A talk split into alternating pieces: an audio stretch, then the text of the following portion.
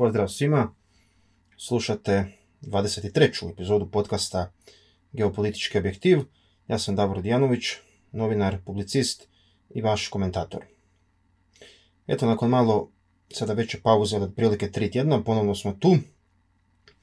Među vremenu imao sam neke projekte gdje su me rokovi, kako se to kaže, gazili, a i bili smo u vremenu e, predizborne kampanje, pa sam smatrao da bi zapravo bilo koja tema, pogotovo geopolitičke prirode, jednostavno bila pojedena od strane političke kampanje i da nikoga to jednostavno ne bi zanimalo. Dakle, svi su bili u kampanji u, i u ovoj dnevnoj politici. Izbori su prošli. U epizodi ćemo se malo pozabaviti rezultatima izbora. U sljedećih tjedan do dva e, želja mi je još dovesti jednoga ili dvoje sugovornika ovdje u podcast. Nakon toga imat ćemo manju pauzu vrlo kratko, tjedan do dva. A tijekom osmog mjeseca namjeravam se baviti e, temom e, međunarodnih odnosa i pandemijskog, odnosno postpandemijskog svijeta. E, tom sam se temom već bavio u ovome podcastu, no ovdje ću se baviti na jedan onako temeljiti način i tu se konkretno radi o jednom projektu za novinare za Agenciju za elektroničke medije koji sam ja predložio i tu primarno taj projekt ću provoditi u pisanoj formi, ali ću ga učiniti dostupnim i ovim putem, putem podcasta, dakle u audio obliku, kako bi ga što širi krug ljudi jednostavno mogao e, konzumirati. E, što se tiče izbora, krenimo redom. Za početak treba primijetiti da su se anketari ponovno pokazali vrlo, vrlo, vrlo neuspješnima. zapravo niti jedna agencija nije pogodila rezultate izbora, a posebno taj rezultat, možemo reći triumf koji je ostvario HDZ. I dosta je simptomatična jedna izjava eh, SDP-ovog europarlamentarca eh, Predraga Matića Freda, izrečena za jedan medij nakon eh, izbora, gdje je on rekao da je očito da oni koji bolje plate da dobiju i bolje rezultate u anketama. Čime je još jednom potvrdio da te ankete, tu ne mislim na one koji se objavljuju ankete izlazne ankete na dan izbora, one su dosta točne, nego na ove prije izbora, da one zapravo ne služe za ispitivanje, nego za modeliranje javnog mnijenja. E, dakle, kao što znamo svi, dosta neočekivano, mislim da to nisu očekivali niti najveći stranački vojnici i optimisti u HDZ-u, dakle HDZ je triumfirao na ovim izborima i možemo reći da je ovo velika pobjeda Andreja Plenkovića. Kampanja je u bitnome, posebno pred kraju sučeljavanjima, bila dosta personalizirana. Dakle, ovo je prvenstveno pobjeda e, Andreja E, Plenkovića. Dakle, politika koju on vodio je već u stranci dobila legitimitet tamo još prije početka ove epidemije u Hrvatskoj, dakle pobjedom na unutarstranačkim izborima, a sada njegova politika dobila legitimitet, neovisno što, ne, što netko misli o toj politici i na državnoj razini.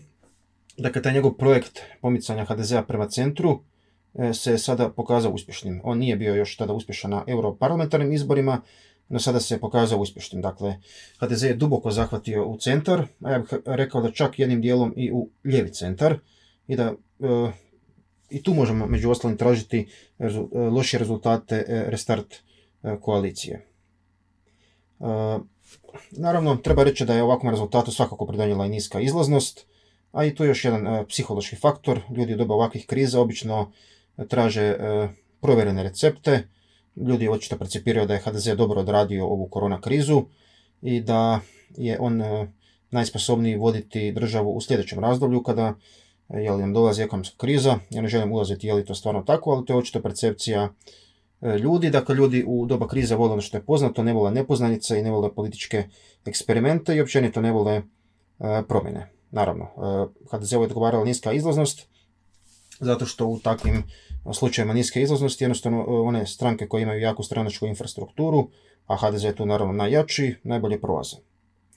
E, što se tiče ove restart koalicije, eto, možemo se e, našaliti da se ona zapravo potvorila vrlo brzo u reškart koaliciju, dakle, doživjela jedan potpuni debakl.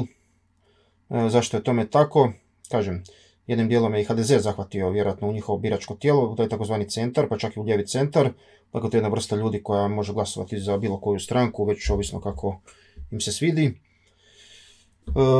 naravno, tu treba uzeti u obzir i SDP-ovo vodstvo. E, Davor Bernardić, dakle moj imenjak, se očito nije pokazao kao dobar lider i u tim sučeljavanjima i nadmetanjima sa Plenkovićem jednostavno mu nije mogao parirati ni na koji način.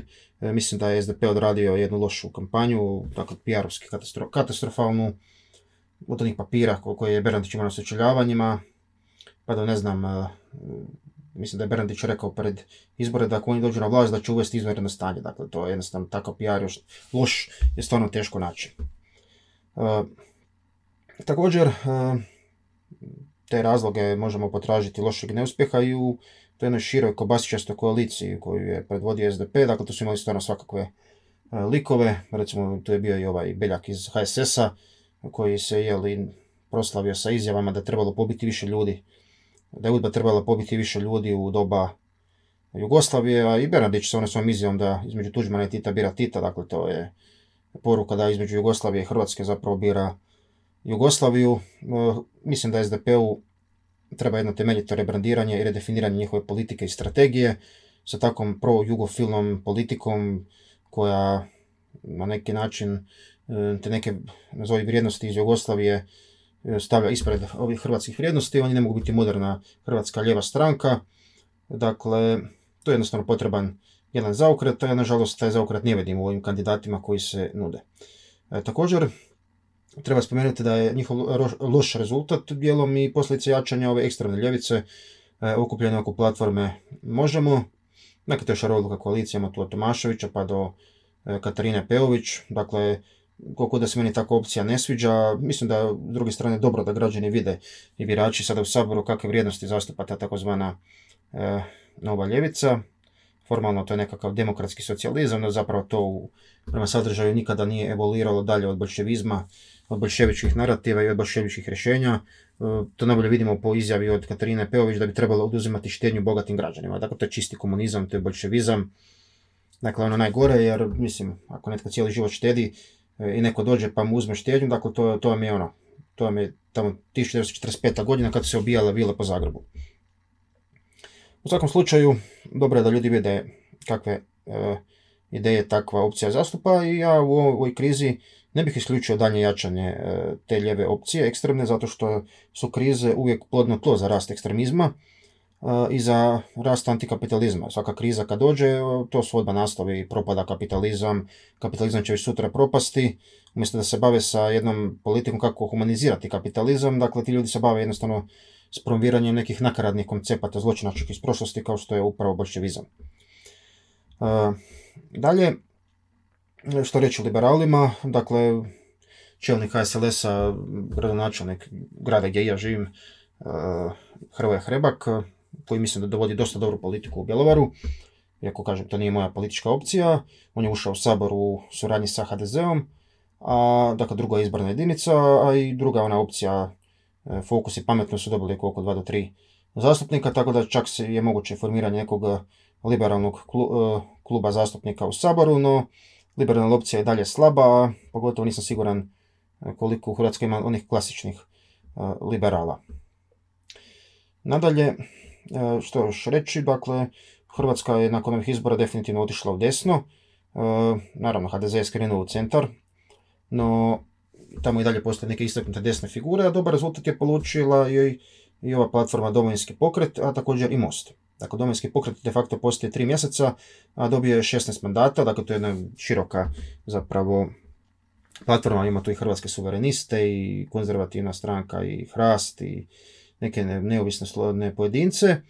To je svakako jedan dobar e, rezultat. Ja osobno sam očekivao da će dobiti 2 do 3 mandata više, no eto, dobili su broj mandata koji je respektabilan i mislim da će taj broj još rasti na sljedećim izborima, jer već za godinu dana će biti politička konjunktura u Hrvatskoj mogla biti sasvim drugačija. Čeka nas burna jesen i naravno da će vladajućima biti dosta teško u nošenju sa tom krizom.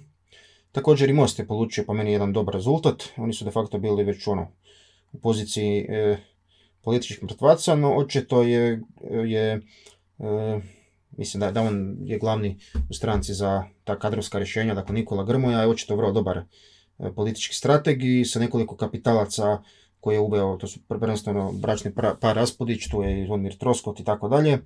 On je jednostavno vratio most iz mrtvih i to je jedan vrlo, vrlo dobar rezultat, dakle osam mandata. Vidimo da se oni se više definiraju kao jedna konzervativna i demokratska stranka i svakako uz sve promašaje koje su bili u prošlosti, mislim da, da se oni mogu, mogu zgraditi u jednu dosta kvalitetnu stranku, a svakako je riječ o jednom od najpoštenijih stranaka. E, žao mi je što e, domovinski pokret i MOST nisu išli zajedno na izbore, jer matematika je egzaktna znanost, malo sam gledao, dakle, e, oni su zajedno mogli imati oko 30 mandata.